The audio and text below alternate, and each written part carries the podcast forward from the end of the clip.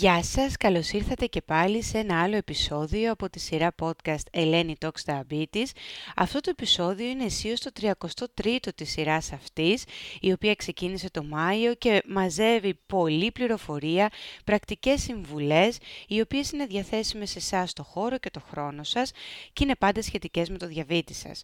Σήμερα λοιπόν σκέφτηκα να μιλήσουμε για κάτι για το οποίο εγώ μιλώ συνέχεια και προτείνω, θα με έχετε ακούσει και σε άλλα podcast αλλά και στις συνομιλίες συνομιλίες μεταξύ μας για τα περίφημα βούτυρα καρπών ή για σπόρων. Έτσι λοιπόν σκέφτηκα σήμερα να μιλήσουμε για το γνωστό ταχίνι. Εγώ το γνώρισα από τη μαμά μου, η οποία είναι μεγάλη φαν του ταχινιού στο πρωινό της και πολύ συχνά λοιπόν το συστήνω σε πρωινά, μικρούς και μεγάλους, ανεξαρτήτως παρουσίας διαβήτη τύπου 1, τύπου 2 και είναι και κάτι που και η ίδια προτιμώ στο πρωινό μου.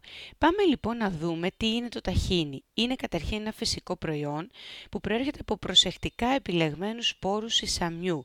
Οι σπόροι αυτοί, η επεξεργασία τους ξεκινά με την αποφλίωση και εξήρανσή τους και στη συνέχεια πολτοποιούνται σε μια ελαιόδης κρέμα, τη γνωστή σε όλους μας ταχίνη.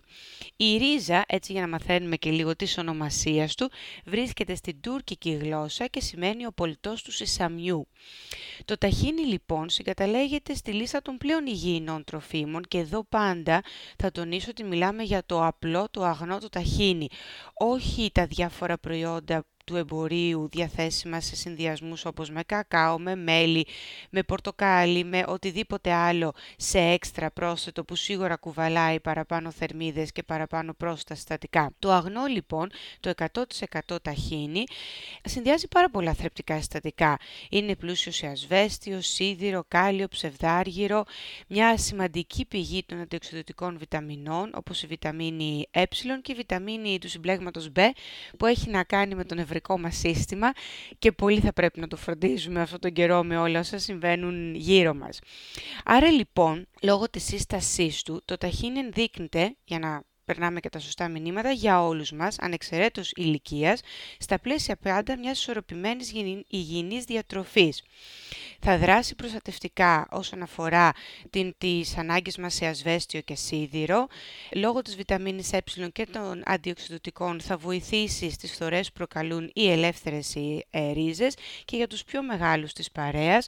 Έχει λοιπόν ευεργετική αντικαρκινική δράση, όπως και ενάντια στις χρόνιες παθήσεις όπως καρδιογγειακά νοσήματα που μπορεί να συνεπάρχουν ή να μας απασχολούν όταν στο πίσω του μυαλού μας δουλεύουμε με μια διάγνωση όπως ζαχαρόδης διαβήτης. Τώρα, ένα από τα πολύ βασικά καλά του ταχινιού είναι η περιεκτικότητά του σε πρωτεΐνες. Περιέχει περίπου 20% πρωτεΐνη και είναι πρωτεΐνη υψηλής βιολογικής αξίας, μπορεί να σταθεί η πρωτεΐνη του γιατί είναι φυτικής προέλευσης σε περιόδους νηστείας ή σε ανθρώπους που ακολουθούν vegan ή vegetarian διατροφές ή γενικότερα είναι προσεκτικοί με το από που έρχονται οι πρωτεΐνες τους. Είναι ένα πλούσιο προϊόν σε φυτικές ίνες. Εκτός από τις πρωτεΐνες λοιπόν το ταχίνι προσφέρει και μια καλή ποσότητα φυτικών ινών. Γι' αυτό και μας αρέσει και με ακούτε και λέω προσθήκη ταχινιού το φρούτο σας, τις ριζογκοφρέτες σας ή στο ψωμί σας γιατί φυτικές ίνες είναι απαραίτητες και για το γαστρεντερολογικό μας σύστημα, αλλά είναι και αυτές που καθυστερούν την απορρόφηση του υπόλοιπου αμύλου στο πιάτο ή στο γεύμα και μας δίνουν καλύτερες γλυκόζες, χαμηλότερες εχμές στα ζάχαρά μας.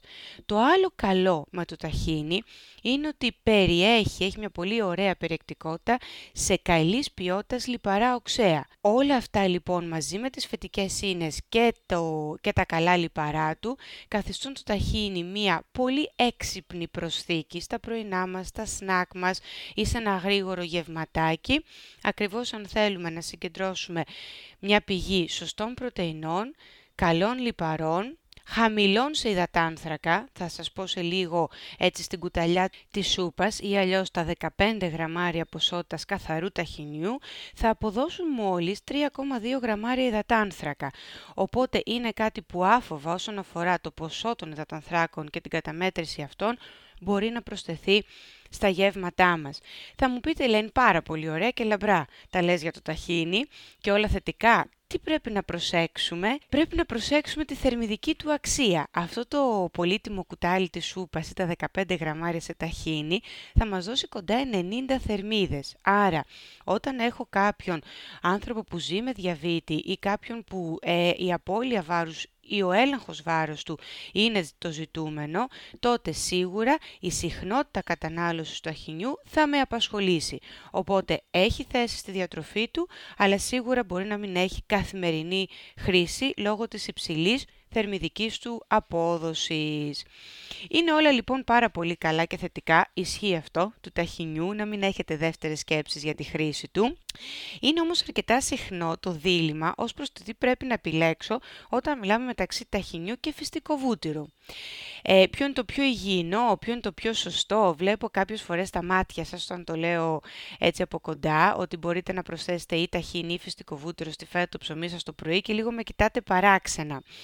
Η αλήθεια είναι ότι και τα δύο προκύπτουν από πολτό ξηρών καρπών και κατ' επέκταση αποτελούν, όπως είπαμε, προϊόντα άριστης ποιότητας, πλούσιο σε πρωτεΐνες και καλά λιπαρά, αλλά και πάλι το φυστικό βούτυρο γεμάτο θερμίδες. Πάμε λοιπόν να κάνουμε μία σύγκριση και να δούμε όταν αναφερόμαστε σε αυτά τα 15 γραμμάρια απλού ταχυνιού ή απλού φυστικοβούτυρου, ε, ποιες είναι οι διαφορές τους. Η βασική διαφορά τους, θα σας πω εγώ, έχει να κάνει με την περιεκτικότητά τους σε θρεπτικά συστατικά, όπως ας πούμε το ασβέστιο και το σίδηρο, στην οποία σύγκριση το ταχίνι βγαίνει νικητής. Έχουν λοιπόν παρόμοια απόδοση και σε θερμίδες και σε πρωτεΐνη. Το φυστικό βούτυρο είναι λίγο πιο πλούσιο σε πρωτεΐνη, περίπου τους ίδιους υδατάνθρακες και λιπαρά αλλά το ταχίνι μας θα ξαναπώ είναι πολύ πιο πλούσιο σε σίδηρο και ασβέστιο.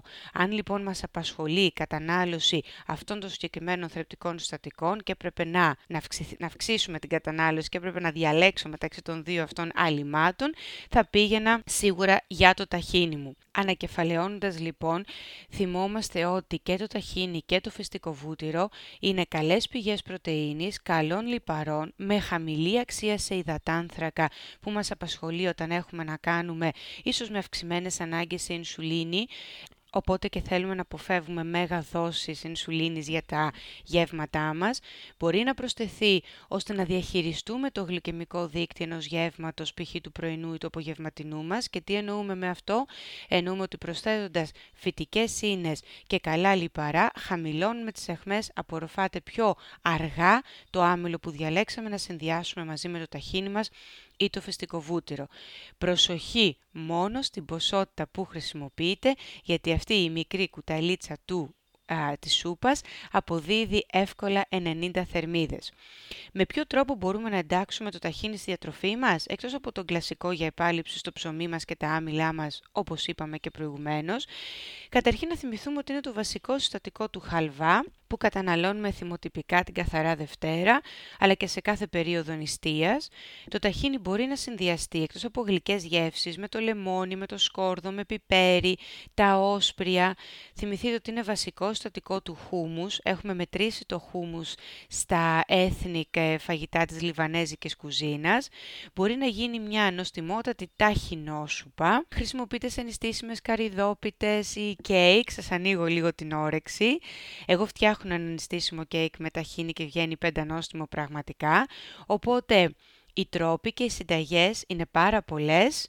Προσοχή στο μέτρημα και για κάθε τι καινούριο που καταναλώνουμε και δοκιμάζουμε, ακολουθεί και μια παρακολούθηση και καταγραφή το ζαχάρο μας για να δει ο καθένας σας πραγματικά τι επίδραση είχε το καινούριο αυτό στατικό στη διατροφή του.